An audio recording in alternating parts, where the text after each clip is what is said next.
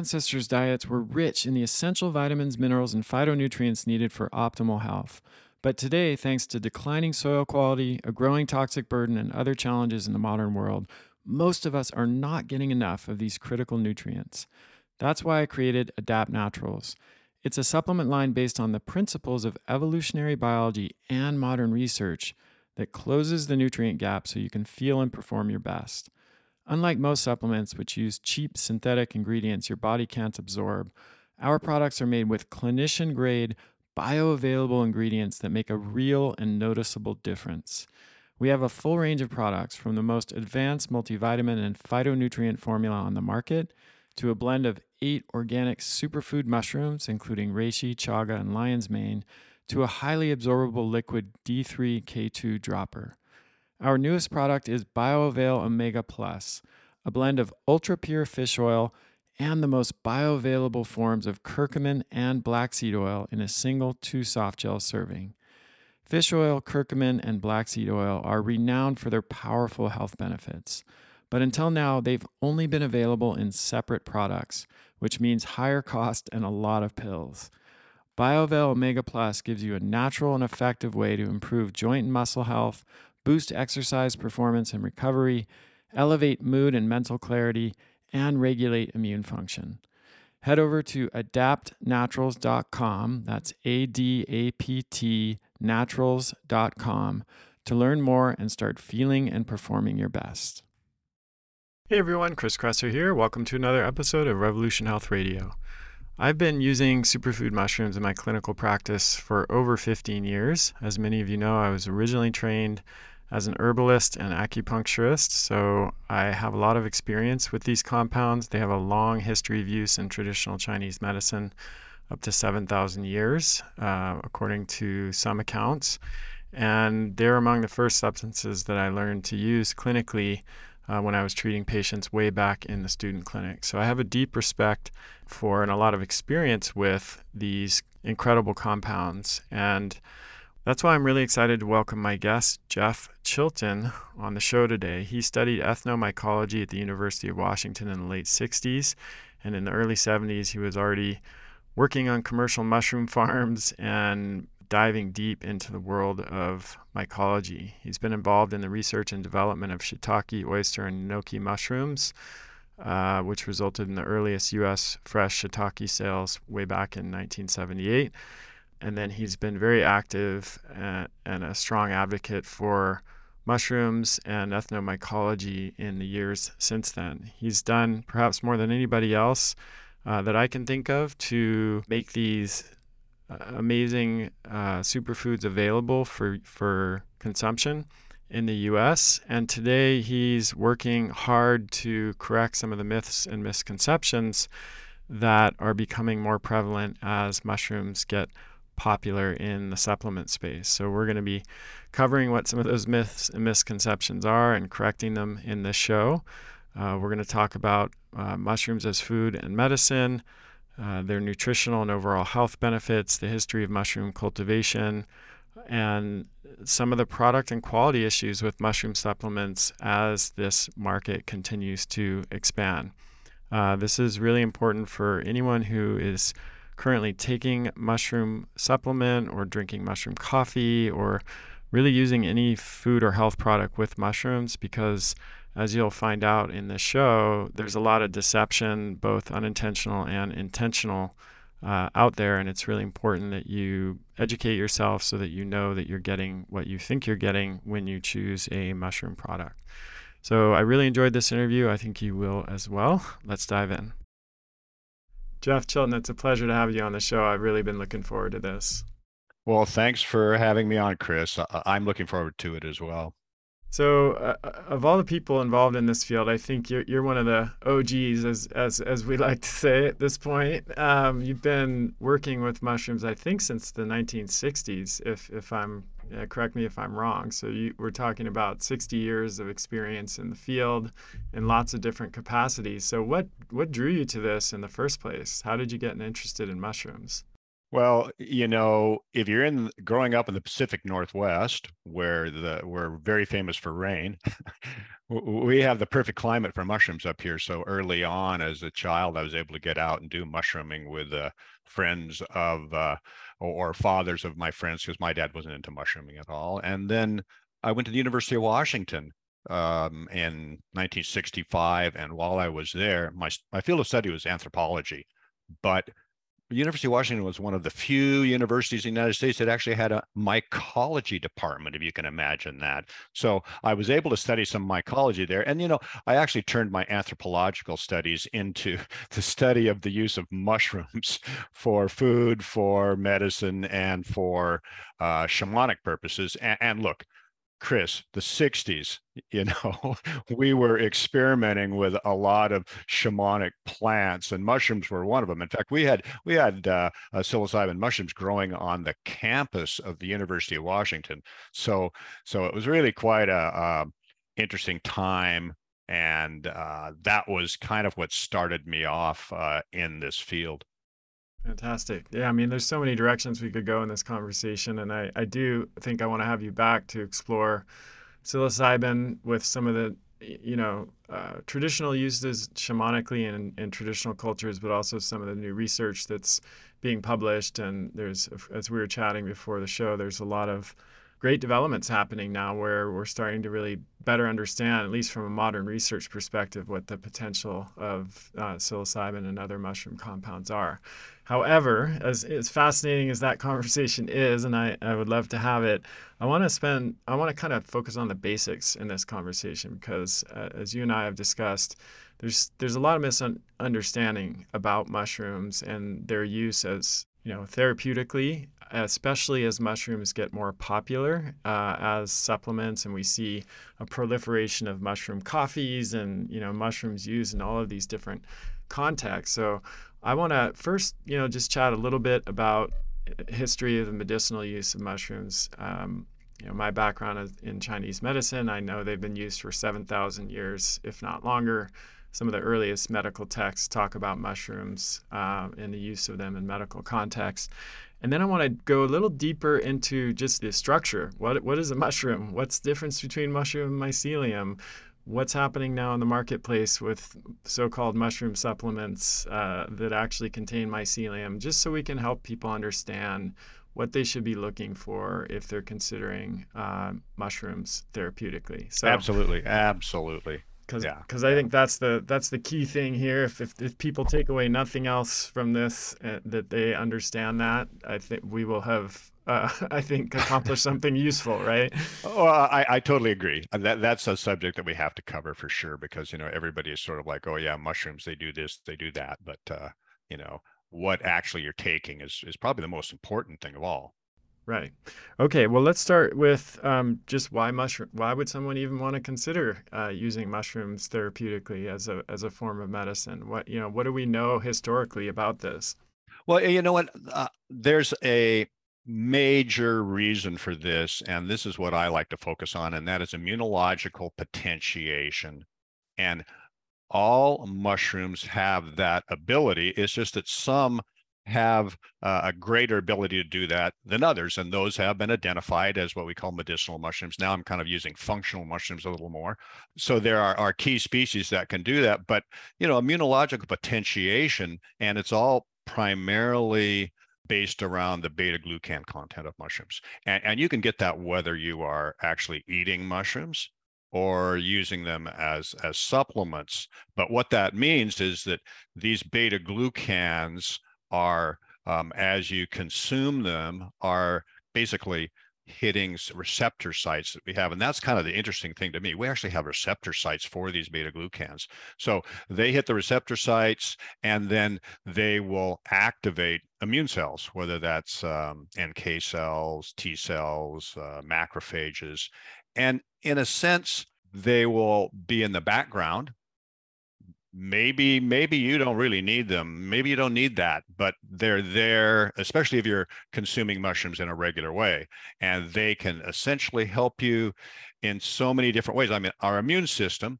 as we have certainly learned in the last 3 years with covid and all how important that is So really, that, that's the primary function of mushrooms as I see them. And there's certainly a lot of we can go through the specifics of each mushroom, but the basis for all of that are the beta glucans and their activity as an immunological potentiator. And that's why we focus so much on testing beta glucans and guaranteeing beta glucans in our products because to me if it doesn't have uh, beta glucans then it's not actually a mushroom product in that sense yeah yeah let's dive into that a little bit more so for those that are not familiar beta glucan is a, a unique type of soluble fiber um, but it it behaves differently, as Jeff said, than most other types of soluble fiber in that it activates all of these receptor sites. And it seems to me that there's there's some interesting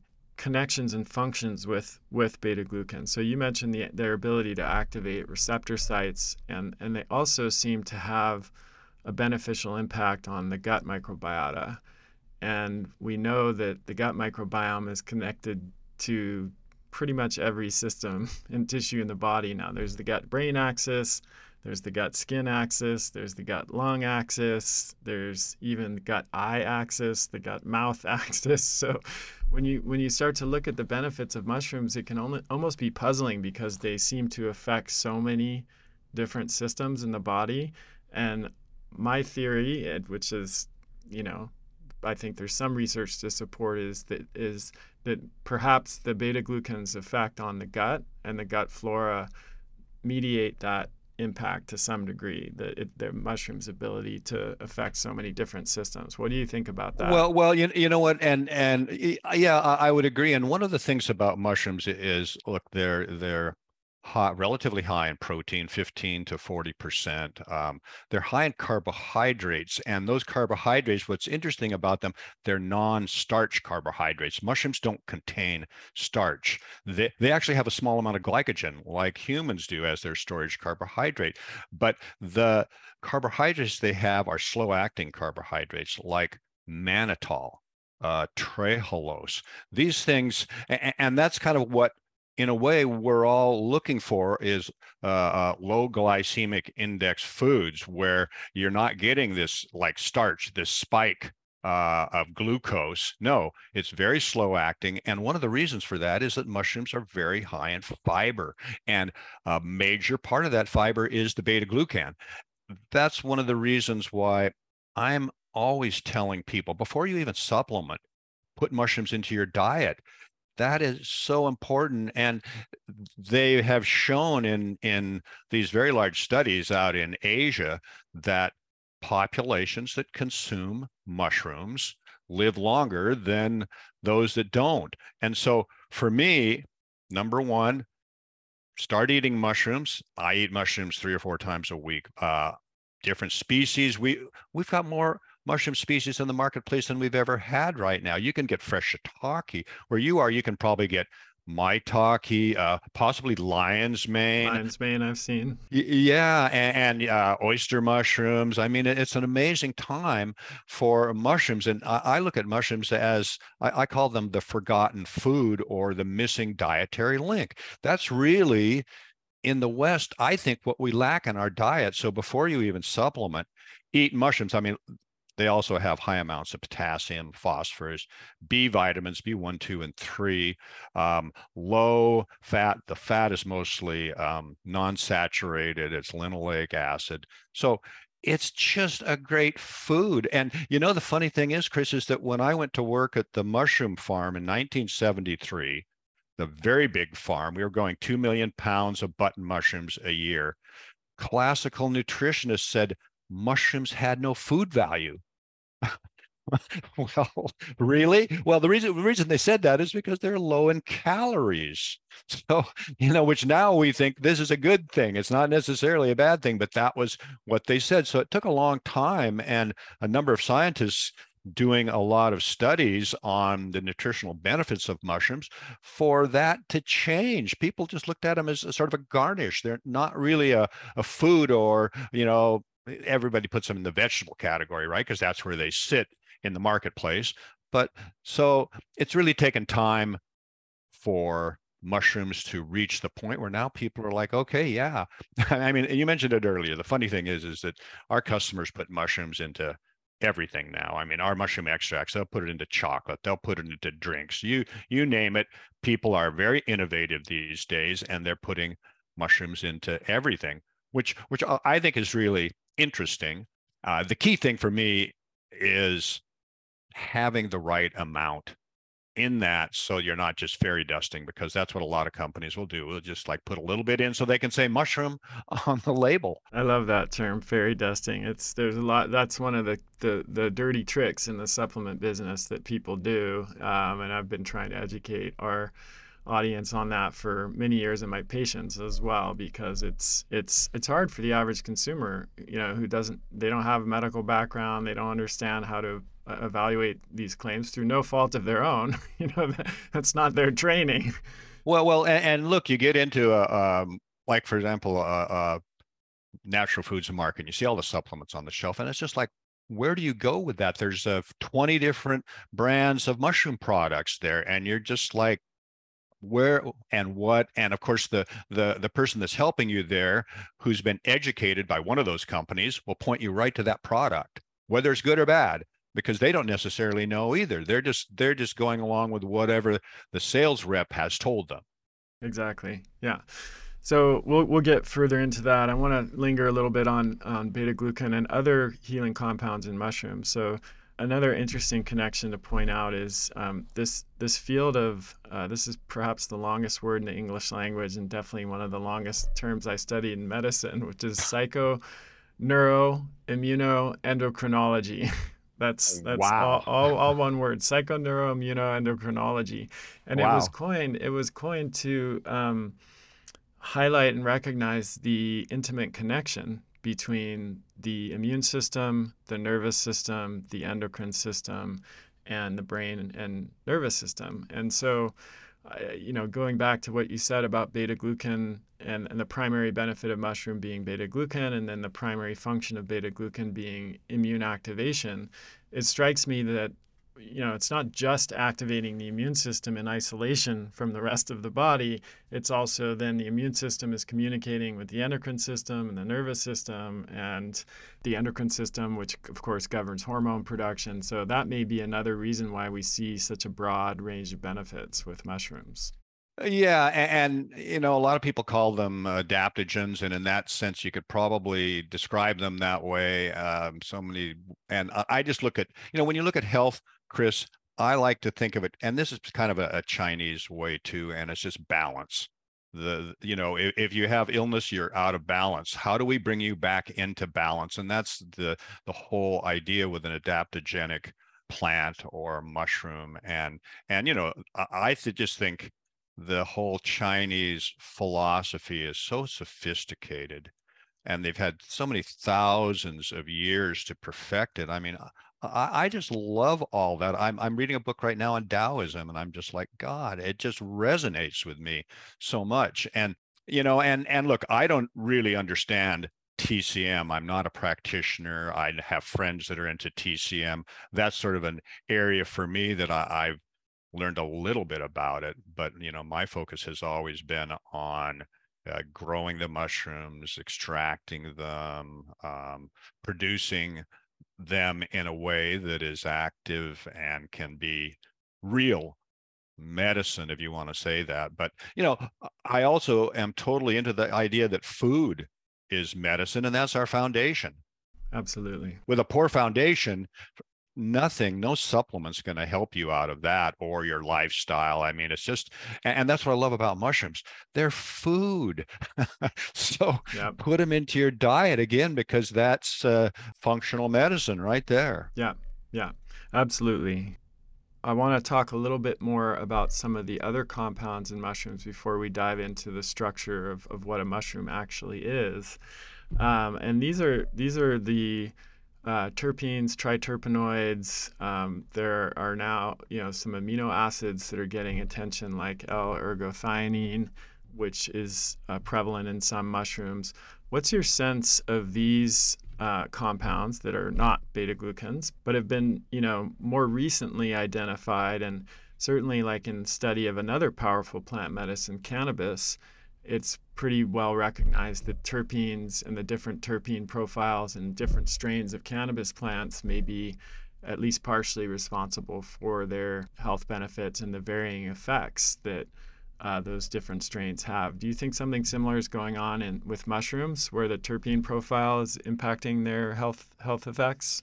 Oh, oh, oh, yes, especially you know, reishi mushroom. What sets us apart from everything else is it, and, and this is interesting because we analyze and we measure.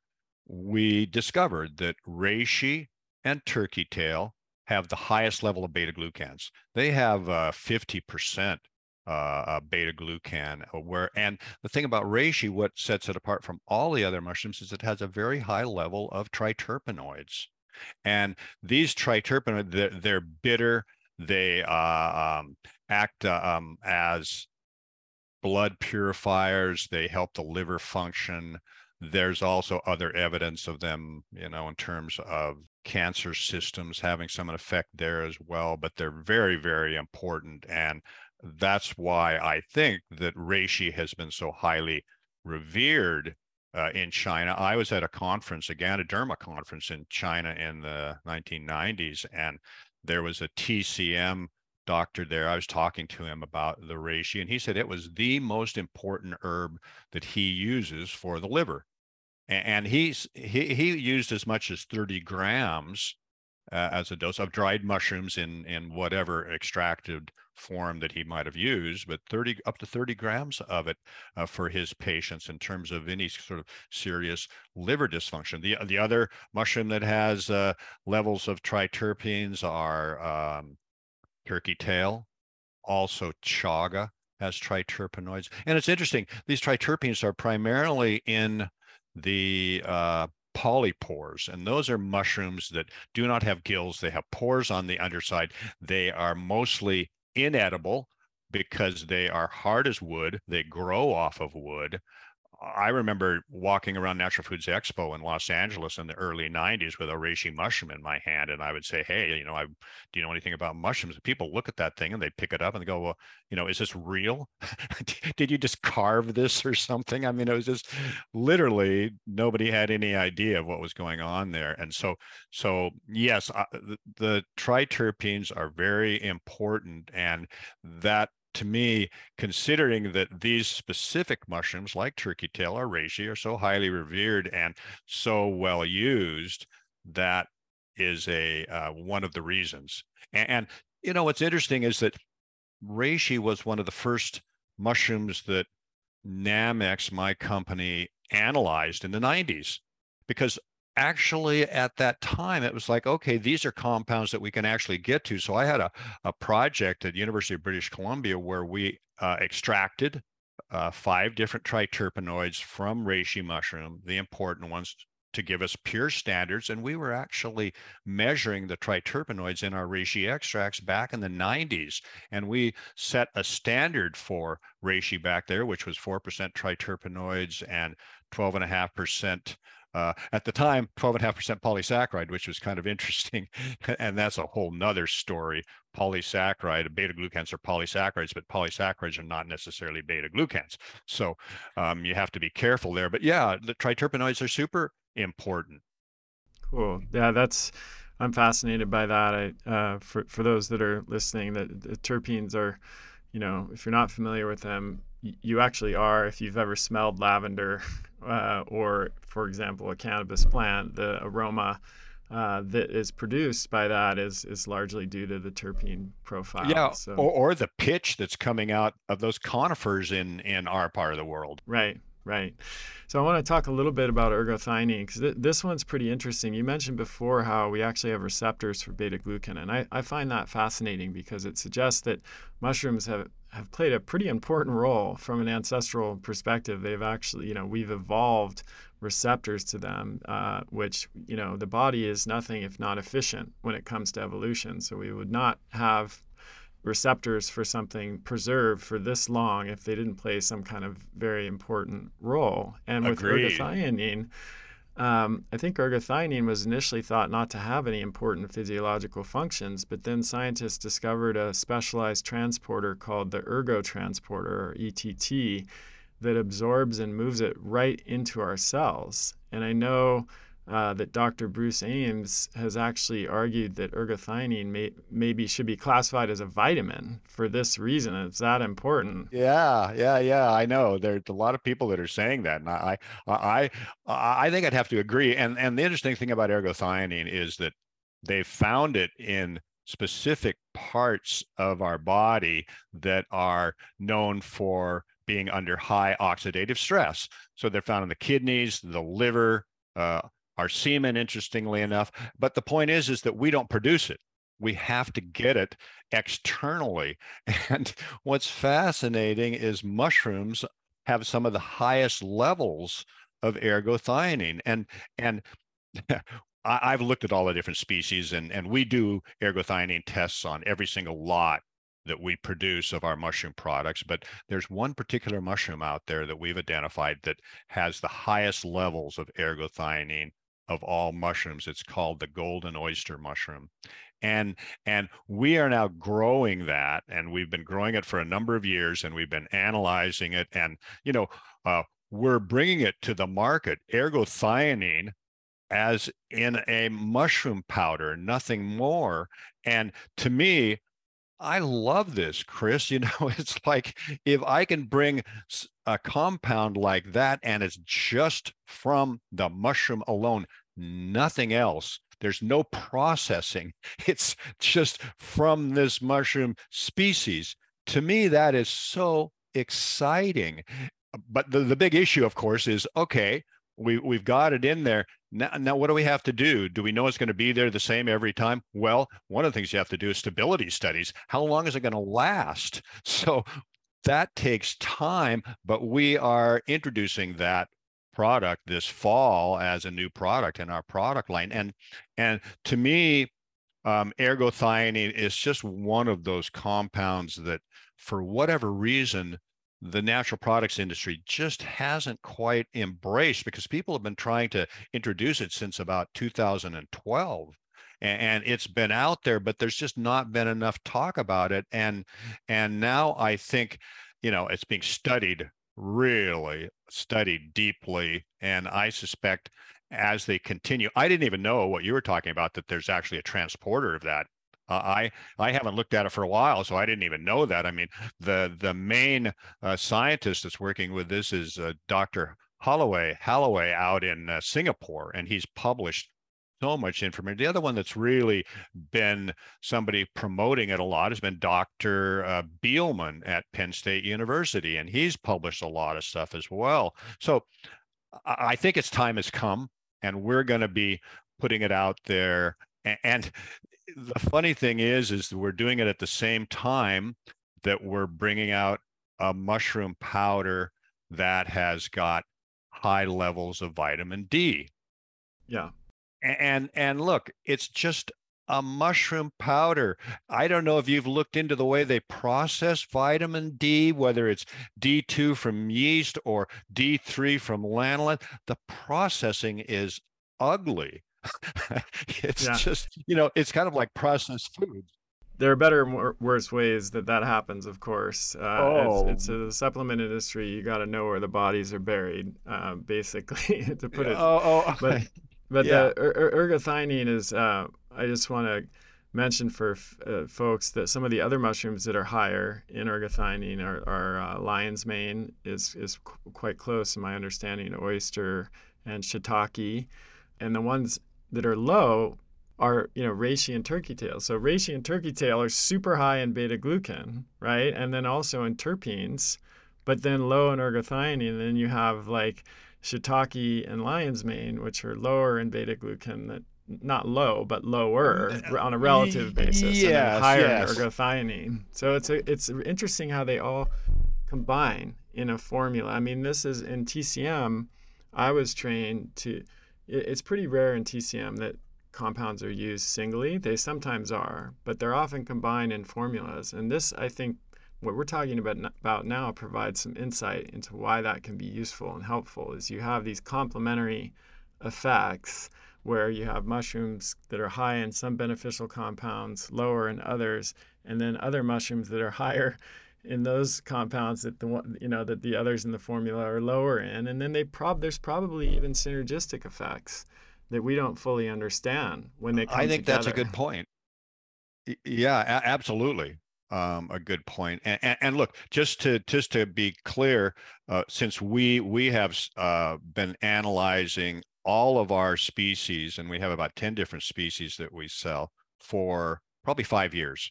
We have five years worth of data, and not just our extracts, but the mushrooms themselves. We have analyzed, so we know the the levels that should be in there. Now now now look this this golden oyster just to give you an idea it is um it comes in max at somewhere around uh, seven milligrams per gram.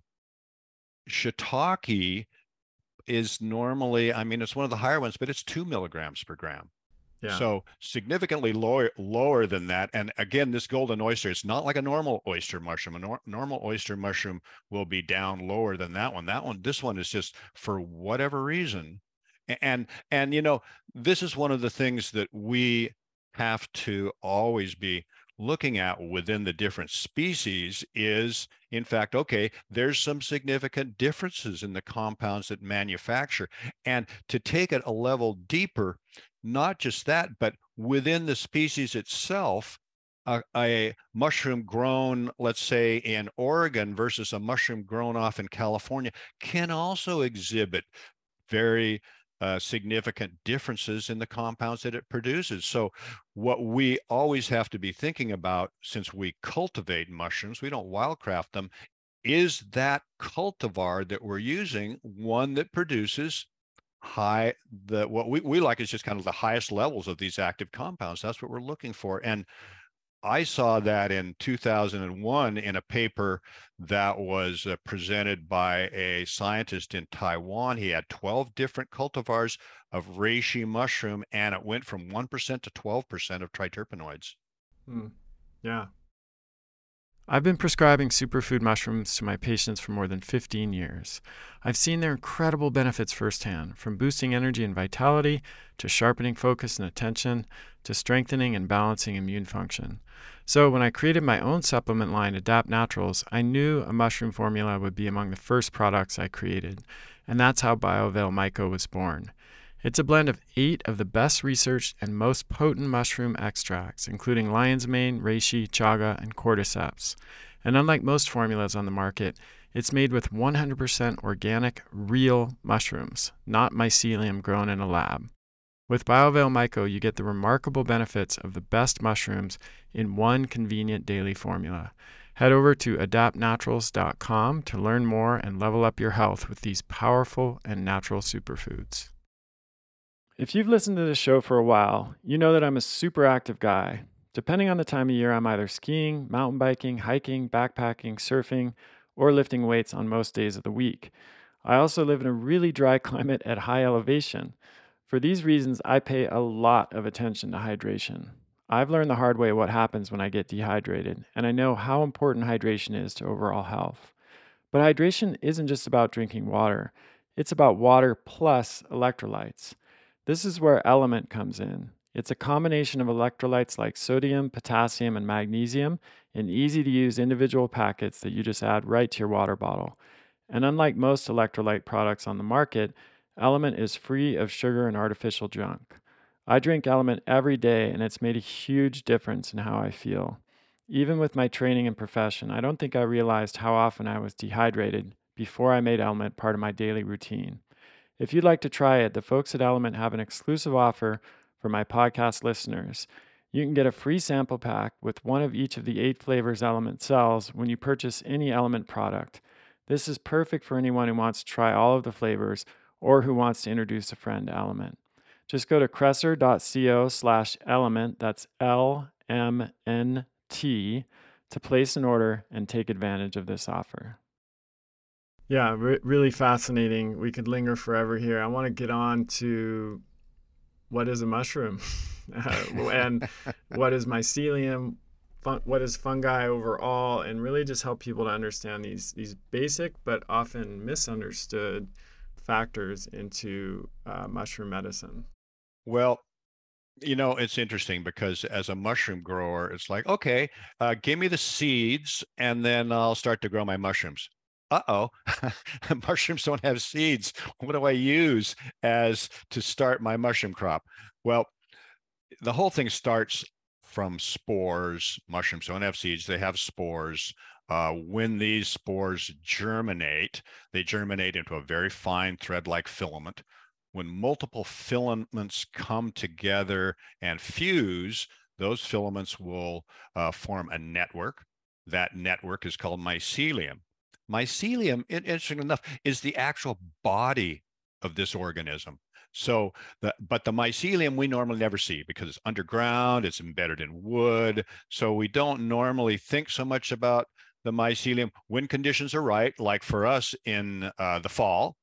Uh, it rains, the temperature goes down. Mushrooms need high humidity to grow. They don't like dry conditions. So the mushroom forms. It starts at a small little hyphal knot, then a primordia, then it moves through the different stages to where it becomes a mature mushroom. On the underside are gills, or in some cases, pores. That's where the spores are produced. Now we have a completion of this life cycle. The important thing to understand here is that, you know, with supplements, we want to know what the plant part is because that makes a big difference in terms of what the compounds are in that particular plant. Is it root? Is it leaf? Is it flower? In this case, with uh, this fungus, it's like we've got three parts. We've got a spore, which is the reproductive structure. We've got mycelium, which is the vegetative structure, the body. And then we have the mushroom, which is the fruit body. So we have these three plant parts, and each one of those has been used for medicinal purposes. The spore, uh, reishi spores are now used in China. I'm not sure I agree with that use, but it's become very popular. But uh, mycelium in China is grown in huge tanks of liquid uh, and they can grow pure mycelium. Mushrooms, as you know, have been used in their mushroom form for thousands of years. So those are the three major things. Uh, right now, of course, uh, when you get out the marketplace, it's either mushroom or it could be the mycelium. But that's where some of the issues come in is that some people will grow out the mycelium on sterilized grain. Uh, after 30 to 50 days, they'll harvest that, all of it, grain, mycelium, and all. They'll dry it, they'll grind it to a powder, and then they will sell it with the grain. And the issue is that it's mostly grain with small amounts of mycelium. And the worst part about it is that they often will not tell you that.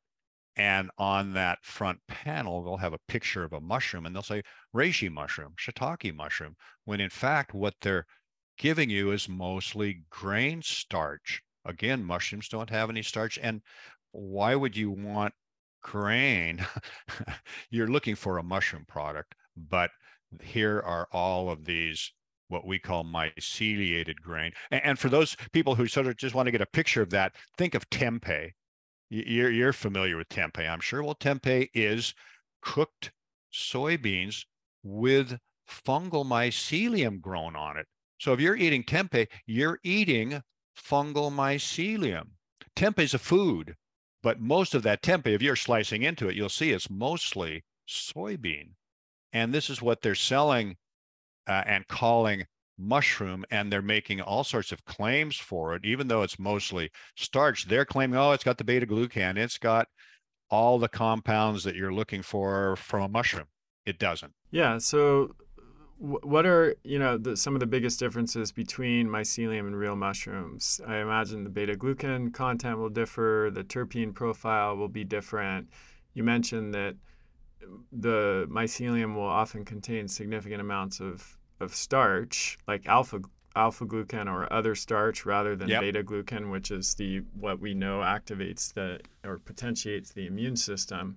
uh, are those the primary differences, and what kinds of uh, differences do you expect to see in in the content of those of those active compounds?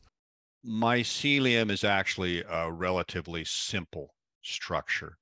What it does is it secretes enzymes that will break down organic matter. It's very important for recycling organic matter.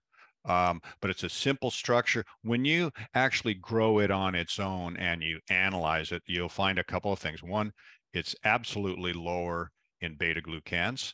And number two, for example, with reishi, mycelium has very, very small to next to no triterpenoids. I mean, and they don't have the major triterpenoids. They have a couple other relatively obscure triterpenoids in there in very, very small quantities. So if you were to take reishi mycelium, if it was pure and just taste it, it would not have anywhere uh, any of those bitter compounds that we're used to in a reishi mushroom. So, so really, then when we analyze any of these other species, it's pretty much the same. But the point really is that you know, in China, when they grow mycelium in large tanks, it's pure 100% mycelium. It's still not as good as the mushroom, but at least it's pure mycelium. With these products that are manufactured in the United States, you are getting mostly grain starch. And we know that because we've tested these products for their beta glucans, for their alpha glucans, which are the starches. We've tested them for ergosterol. Ergosterol is really interesting because the grain industry uses the ergosterol test on stored grain because what you're worried about when your grain is in the silos and stored is is there a fungus in there is there aspergillus which is producing aflatoxins. God they are fearful of that. So they're testing for the presence of ergosterol as an indicator of fungal presence. So ergosterol is a great test that we use, and these products have about a tenth of the ergosterol that a mushroom has. We're also testing them for ergothioneine, which uh, they have absolutely no ergothioneine in them. So they really lack all the compounds. And again, the reason is simply that there's not a lot of mycelium in those products. There's not a lot of fungal tissue, and it's mostly grain because you cannot separate that grain it's growing on from the mycelium. Yeah, that's a really important distinction, and I think one that people don't really understand. Uh, why do people use mycelium? You know, people, someone might be listening to this and, and thinking, okay, if, if we know so much about that, that real mushrooms are more beneficial, that's what traditional cultures have used for thousands of years. That's what most scientific studies that have uh, elucidated the benefits of mushrooms have used. Why are people growing and selling mycelium as and calling it mushrooms? It, it's actually kind of it's actually pretty simple is that I can grow mushrooms in the United States and I can sell them fresh and I can make a profit. I can make a business out of it. There's tons of mushroom businesses out there selling fresh mushrooms. Now, as an example, if if I get five dollars a pound for my fresh mushrooms from whoever wants to buy it, great. Mushrooms are 90% water. The supplement industry we use dried powders in the supplement industry. So you have to dry that out. Now, that $5 for that pound of mushrooms dried out, now you have to get $50 for that same pound. So the economics simply don't work. And so what they've done, and this is kind of the interesting part, is that in the night in in the in terms of making mushroom spawn, again, we're using live mycelium as what we use to grow mushrooms. In terms of making that live mycelium, you have to put it on a carrier material. And in the 30s, they figured out, hey, if we put that live mycelium on grain, well, geez, a, a gallon jar of grain will have three, 4,000 different kernels every single one of those kernels with mycelium on it acts like a seed. So you can take those kernels and you can spread them throughout your substrate and it will grow very quickly. So what they've done is they've taken this process of manufacturing mushroom spawn, which is mycelium grown on grain, and which is very cheap to produce. All you do is sterilize grain, inoculate it in a lab, it grows out, you dry it, you grind it, you sell it. Simple. Mushroom growing, God, mushroom growing is not easy. I like to say tell people every mushroom you've ever eaten has been harvested by hand. Can you imagine every mushroom you're picking by hand? Um, that's the bottleneck in mushroom growing. So the economics do not work, but growing mycelium on grain, which should be just grain spawn used to inoculate actually a, a substrate to grow mushrooms, they just take that dry it, grind it to a powder, and sell it. And the worst part about it, Chris, is they they actually call it mushroom at times. Right. So let's talk about that. You know, I've of course been uh, witness to a peripheral development with botanical medicine. You know, over the many years, watching new guidance be issued by the FDA and just consumer awareness increasing about uh, herbs and botanicals it seems to me, and I think you uh, and Nammex have spoken about this at length, that the we're in a kind of wild west phase with mushrooms where the FDA has not provided similar guidance. There's nothing that's stopping a company that's selling mycelium from calling it mushrooms, and and this is really responsible for the confusion in the marketplace that there are no guidelines or restrictions on who, what mushroom actually means on a supplement label. That, that's right. And, and you know what's interesting about that is that FDA does have a compliance document from 1976 which says you cannot call a product with mycelium, call or insinuate that it is mushroom. That's an actual FDA compliance document. But what the issue is, is that FDA is more concerned about God, did this product cause damage? Did it kill anybody? Um, is that meat full of E. coli? This is where they're focused. They're not focused on something like this. But the point is, is that the industry has gotten too big. You have to come in and set some guidelines here. And we just produced a citizen petition and submitted it to FDA that said you have to step in and you have to define the terminology and we have to be specific about what's being sold here because as this moves and goes forward and grows you know more companies get in and start to sell these products. We there's just a there's a new company that just got into this business selling mycelium on grain. Brand new big factory amazing uh, company. And if you go to their website all they talk about chris is mushroom. Mushroom mushroom look at we're growing our mushroom. It's like i'm looking at what you're growing. I see a bag of grain and you're saying that's a mushroom and that's what will continue to happen unless this gets stopped early on. Go ahead and sell your product. I, I don't care, but label it properly. That, that's the issue. Label it properly. You're creating tremendous um, confusion in the marketplace. And not only that, Chris, can you imagine somebody wanting a mushroom product and they're they're buying a product and it turns out to be mostly starch? That is, in my opinion, I consider that to be pure adulteration pure and simple. That's what's going on. Yeah, and I, I I'm glad to see some movement here. It seems that, you know, I'm seeing more articles, podcasts. You're, I know you're out there beating this drum, and several other people. So, so it's changing. But it, I, I think it. This is an area where um, regulation can be can be helpful and important. I mean, we do it with food.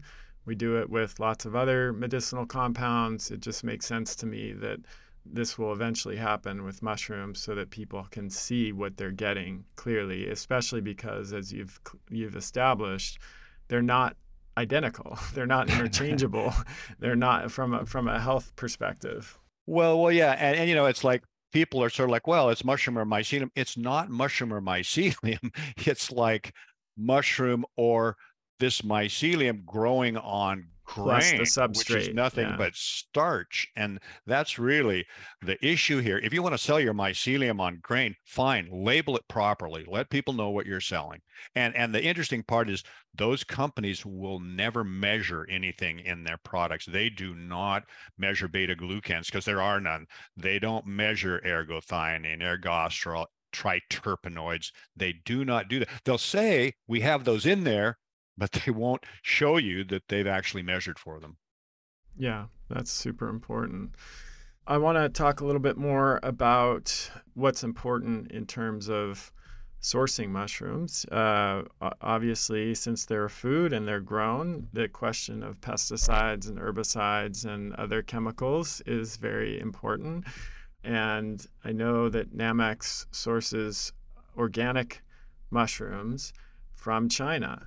Now, when when people hear China, they freak out, and in, in in in in some cases, this is justified. I mean, there have been certainly lots of situations where uh, you know uh, it's been discovered that food products or other uh, I mean, coming in from in my industry, which is medicinal herbs and botanicals, you know, there are some very shady uh, herbal products that come out of China that are yeah. contaminated with heavy metals and lots of other stuff. I spent many years educating my patients uh, about that, and certainly not saying don't buy anything that comes out of China because at the same time, there are also extremely high quality. Uh, herbal and botanical products coming out of China, and you know it's it's of course ridiculous. China is a very, very big country with a lot going on. It's ridiculous to to apply a kind of monolithic, you know, heuristic to the entire country as a whole. But uh, talk a little bit about, first of all, why it's important to source organic mushrooms, and second of all, your longstanding uh, involvement in China. I think you were involved. You, you were instrumental in setting up the first organic mushroom farm or one of the first certified organic mushroom farms there and and you know what you've learned over the years about uh, sourcing organic mushrooms from China. Well, look, um, whether it's grown in China or anywhere else, we all need to be vigilant about what's in the products that we consume. I mean, good God, uh, United States and Canada pour millions of tons of chemicals on all of our food. So really, it's not necessarily where it's grown. It is where it's grown, but it's not the countries, so to speak. Uh, and Nammex was, was formed in 1989. I've been organically certified since 1992. I went, uh, I traveled all through China in the 90s because I realized I cannot grow mushrooms in North America economically enough to sell as supplements. I, I, first went to China in 1989. I traveled through the 90s. In 1997, I took OCIA, one of the largest organic certifiers in the US, with me. We had the first, the very first organic certification workshop for mushrooms in China. 1997. We started getting organically certified mushrooms in about 2000, uh, and all of those products are certified by European certifiers, whether it was German or French certifiers. So they come in and they visit the farms. Now, the point is, and a lot of people say, oh, organic, you know. Well, yeah, I, I totally get it because there's drift. You never really know. So every single batch every single batch that we produce of our products. We're testing it for heavy metals.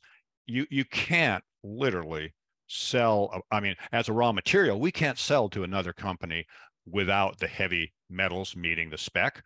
Uh, now it's the same with pesticides. We have to to uh, test for a whole raft of different pesticides. It's uh, USP 561 that we have to adhere to. So we test for pesticides. We do a full panel of micros on it. Everyone is uh, uh, Salmonella, E. coli, all of the, the different microbes that you would be looking for.